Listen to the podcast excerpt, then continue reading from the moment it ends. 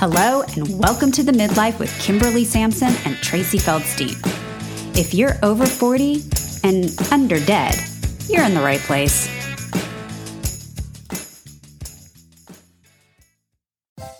Hey there, I'm Kimberly Sampson, and welcome to the Midlife Podcast, where we discuss tools and strategies to turn your midlife crisis into your midlife transformation.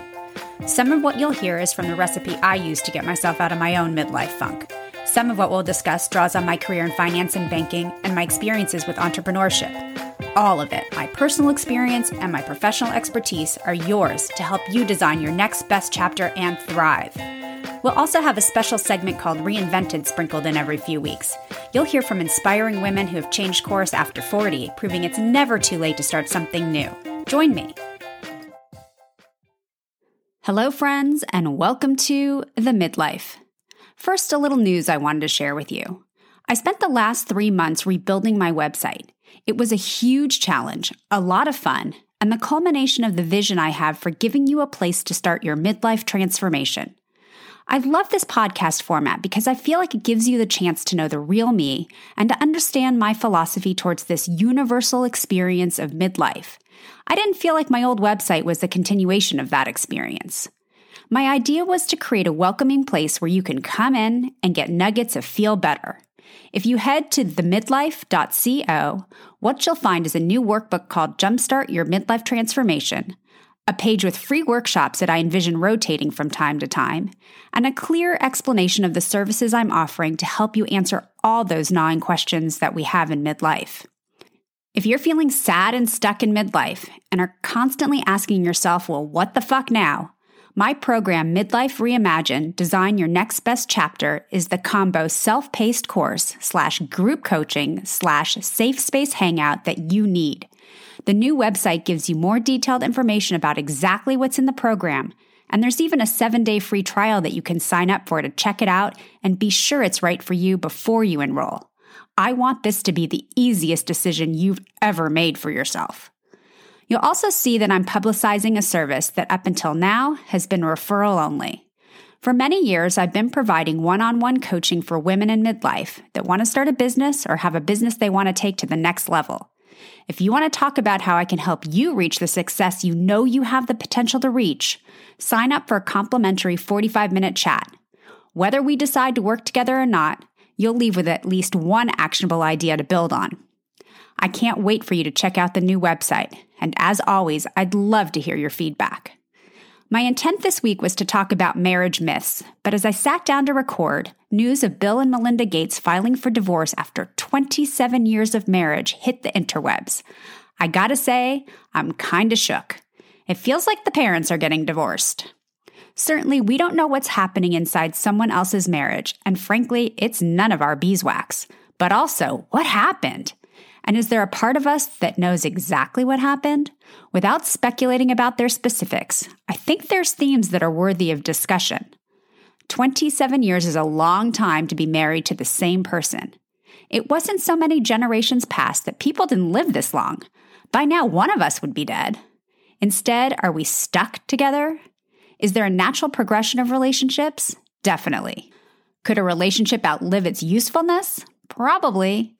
I don't think it's too far fetched to assume that since the youngest Gates child is 18, they probably think not living in the same household will have less of an effect on the children.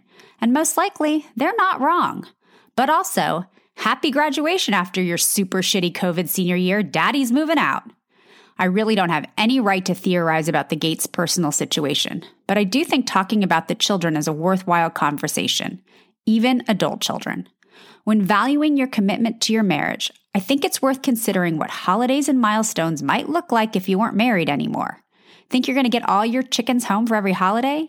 How about if your spouse has a new significant other? Are you entertaining everyone? What happens when your children start marrying? Are you now not only divvying up those holidays with your ex, but with your new in laws too? What about graduations and weddings and new grandbabies and birthday parties? Can you actually imagine showing up with someone else, your ex with someone else, and exchanging pleasantries? A while back, I recorded an episode entitled The Five Stages of a Long Term Marriage. If you haven't heard it, it might be a good complement to today's topic.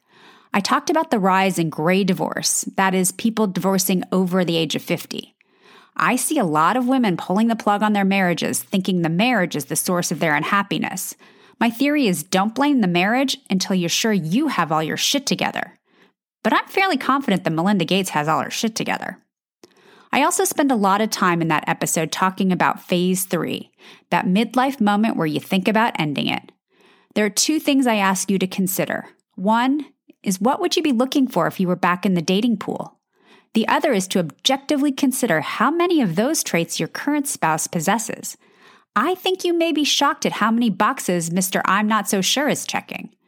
So when I think about Bill Gates, and I'll be honest, this is the first and only time I have or will ever think about Bill Gates in this context, don't you surmise he probably has a lot of good guy characteristics?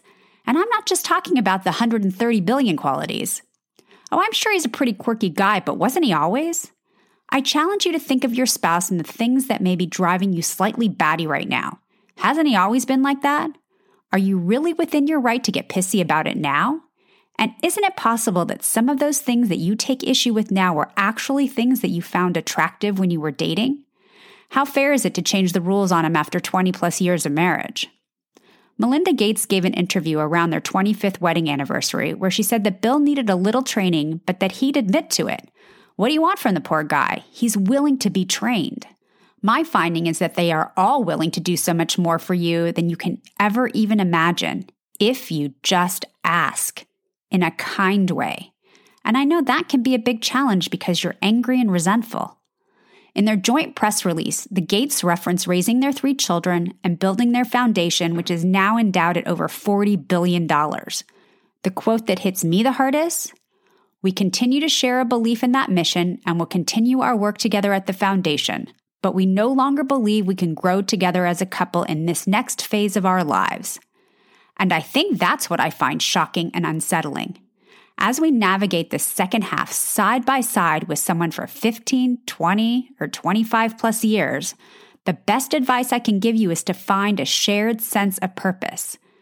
I mean, I think three children and a $40 billion foundation changing the world would fulfill that requirement. But what does that mean to grow together as a couple? Certainly, that's just spin from their publicists because those are just empty words. My perspective on that's a little skewed. I think a lot of our problem in midlife is that we became codependent in our relationship and lost our singular identity. I think midlife is the perfect time to reclaim, or by all means, reinvent that identity. I know that when you're happy and purposeful, you will be a better partner and that your growth can be inspirational to your spouse. Don't be surprised if he feels just a little concerned that you may outgrow him so that he joins you in finding and exploring new pursuits. At the end of the day, I think the Gates divorcing is unsettling because despite their ridiculous wealth, well, they seem kind of normal. And if they're normal, what are we fighting for? Is the institution of marriage a farce? The money certainly complicates things for most. One of the reasons I hear women staying is because they're scared to be financially on their own. Many haven't worked in decades, and some are concerned that half of what they've amassed as a couple won't be enough. Melinda certainly isn't going to have that issue. So, if money weren't an obstacle, would more marriages end? I know I've left you with more questions than answers today. Here's why I worry about people upending their marriages in midlife. Because I think you're going to end up settling down in a situation that probably isn't super far off from where you are now, except you'll leave a path of emotional destruction behind you. So, why not skip the intermission and work on getting to phase five that I describe in episode 37? Why not find the bliss you seek with the perfectly imperfect person you set down this road with? How do you do it? Well, let's start with what was supposed to be the topic of today's episode midlife marriage myth number one it takes two to tango. Today is one of those days where you're probably not going to like what I have to say at the onset. Can I just use up some of our goodwill and ask you to listen with an open heart? Now, before I ever talk about marriage, I want to be clear that if you're married to an addict or an abuser or someone struggling with mental illness, your issues are above my pay grade, and I strongly urge you to seek professional interventions. Assuming you're married to a decent enough person, or even if you're single and looking for a relationship and wondering how it could be different next time, then today's episode is for you. What if I told you that it takes two to tango is the single biggest crock of relationship bullshit ever? It's a complete cover and cop out that allows you to skirt responsibility for the boredom, resentment, and disenchantment you have with your marriage. I'll make my case in just a minute and, more importantly, give you the steps to recovery that you need. But before we get there, let's get on the same page of the here and now. The complaints I hear of women in midlife and long term marriages are pretty common. I've heard it all before. Hell, I've probably said a good amount of it myself. I think most of them stem from unattainable standards we expect our spouses to meet. Now, I'm not suggesting the road to happiness is paved with low expectations. In fact, I think you do deserve Prince Charming. And I'm even pretty sure he's already living in your house if you'd only give him a chance to show you. The biggest problem in your marriage right now is you. You have conditioned yourself to focus on all the things your spouse does wrong and have completely stopped appreciating what he does right. You know the old saying, no good deed goes unpunished? I'd imagine that's what it feels like to be the husband in a long term marriage. Let me explain it this way. We apply Fahrenheit instead of Celsius to our thermometers of love, and your partner is starting at negative 32 degrees. Our scale of satisfaction in our marriages starts negative because you apply the basics just to allow him to get to zero. You know, I love simple examples because they're universally understood. So let's use taking out the trash, one of my favorites. If your husband doesn't take out the trash, you're pissed. And you allow that missed chore to become a metaphor for all the ways in which you feel he's failing you. Because you are so raw and so resentful, this simple misstep leads you down the road to thinking devastating thoughts. But you do this over and over and over. The negative thoughts become pervasive. The feelings of betrayal because he doesn't do what you want, and loneliness because you feel like you do everything and you do it alone, become your status quo. If you've walked down that road, can I see a show of hands? Now, put your hand down when you calmly say to yourself, but all he didn't do was take out the trash. I'm not saying you aren't entitled to those feelings of resentment. But what I am proposing is that you got yourself there all by yourself, and that you can, in fact, get yourself back from DEF CON 1 all by yourself. That it does take only one to tango. What if every day you allow yourself and your partner a reset at absolute zero? I have no idea if I'm hot or cold at 20 degrees Celsius, but I do know zero is baseline. Now, if your spouse does something that pleases you, even something simple and yes, even expected, your satisfaction is now positive, not just climbing back to zero. Make it a game. How many times can you catch him being good and just have an appreciation for the simple things he's contributing? Can you see how purposely putting positive energy towards your spouse will start to build happy, appreciative thoughts? So often we really are setting booby traps for them, and they're not even well hidden. We're like Wile E. Coyote, and there's a chalked handwritten sign on broken pieces of a wooden crate pointing to a hole with a net crudely covered with leaves that says, Fail me here and unleash my wrath. I guess that would be a lot to fit on a sign, but you get the picture. I know you're saying, but what about when he doesn't do the little things? How about you try this novel concept? Tell him. Instead of sullenly stomping around pretending you're not pissed off, could you calmly and nicely tell him what you want done, how you want it done, and when you want it done? But most importantly, why it's important to you. That last piece is critical. The buy in is what motivates people to want to do what you ask. Now, are you going to get your way always? Nope. But what you will probably get is an honest response about why he can't or doesn't want to comply. And then you get to choose what to do about it. I think it's critical that you understand that we as women set the emotional tone of the household. That saying, happy wife, happy life, is so trite, but also so true. You have the power to establish an environment where you give your common dwellers, yes, this works for children too, the freedom to do the right thing rather than living under a cloud of never good enough. Which one feels lighter to you? So far, I've just told you how to inspire a good roommate, but that's definitely not what we want in our long term marriages. We want attraction and chemistry. And I'm sure you've echoed the complaints I've heard from other women that there's no emotional and physical connection. And a lot of times we blame our spouses for not providing the romance. Well, it's time to shed that fucking fairy tale. I know you're mad and you don't feel like it, but your future happiness and the health of your relationship is in your singular hands. Grab a rose, put it between your teeth, and let's talk about bids for connection. Your bids for connection. Bids for connection are all the little things that say, Hey, I'm here. I love you. I like you. And I like doing nice things for you to make you happy. Wish your husband held your hand more often? Well, pick up his hand first.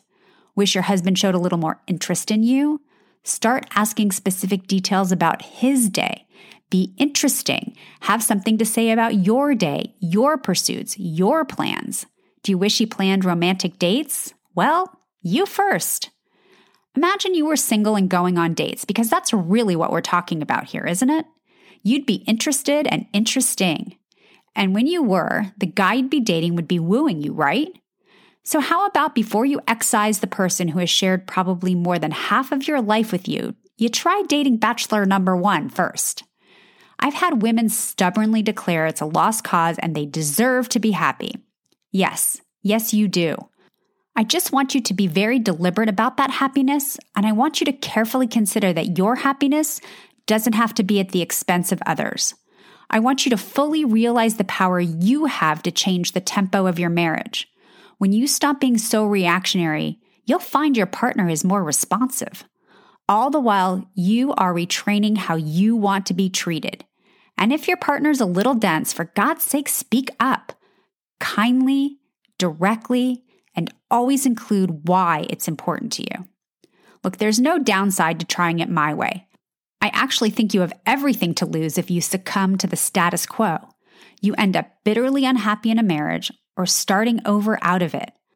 Unless the addition of Bill Gates to the dating pool gets you hot, I hope you see you have a massive opportunity to create the marriage you need right in front of you.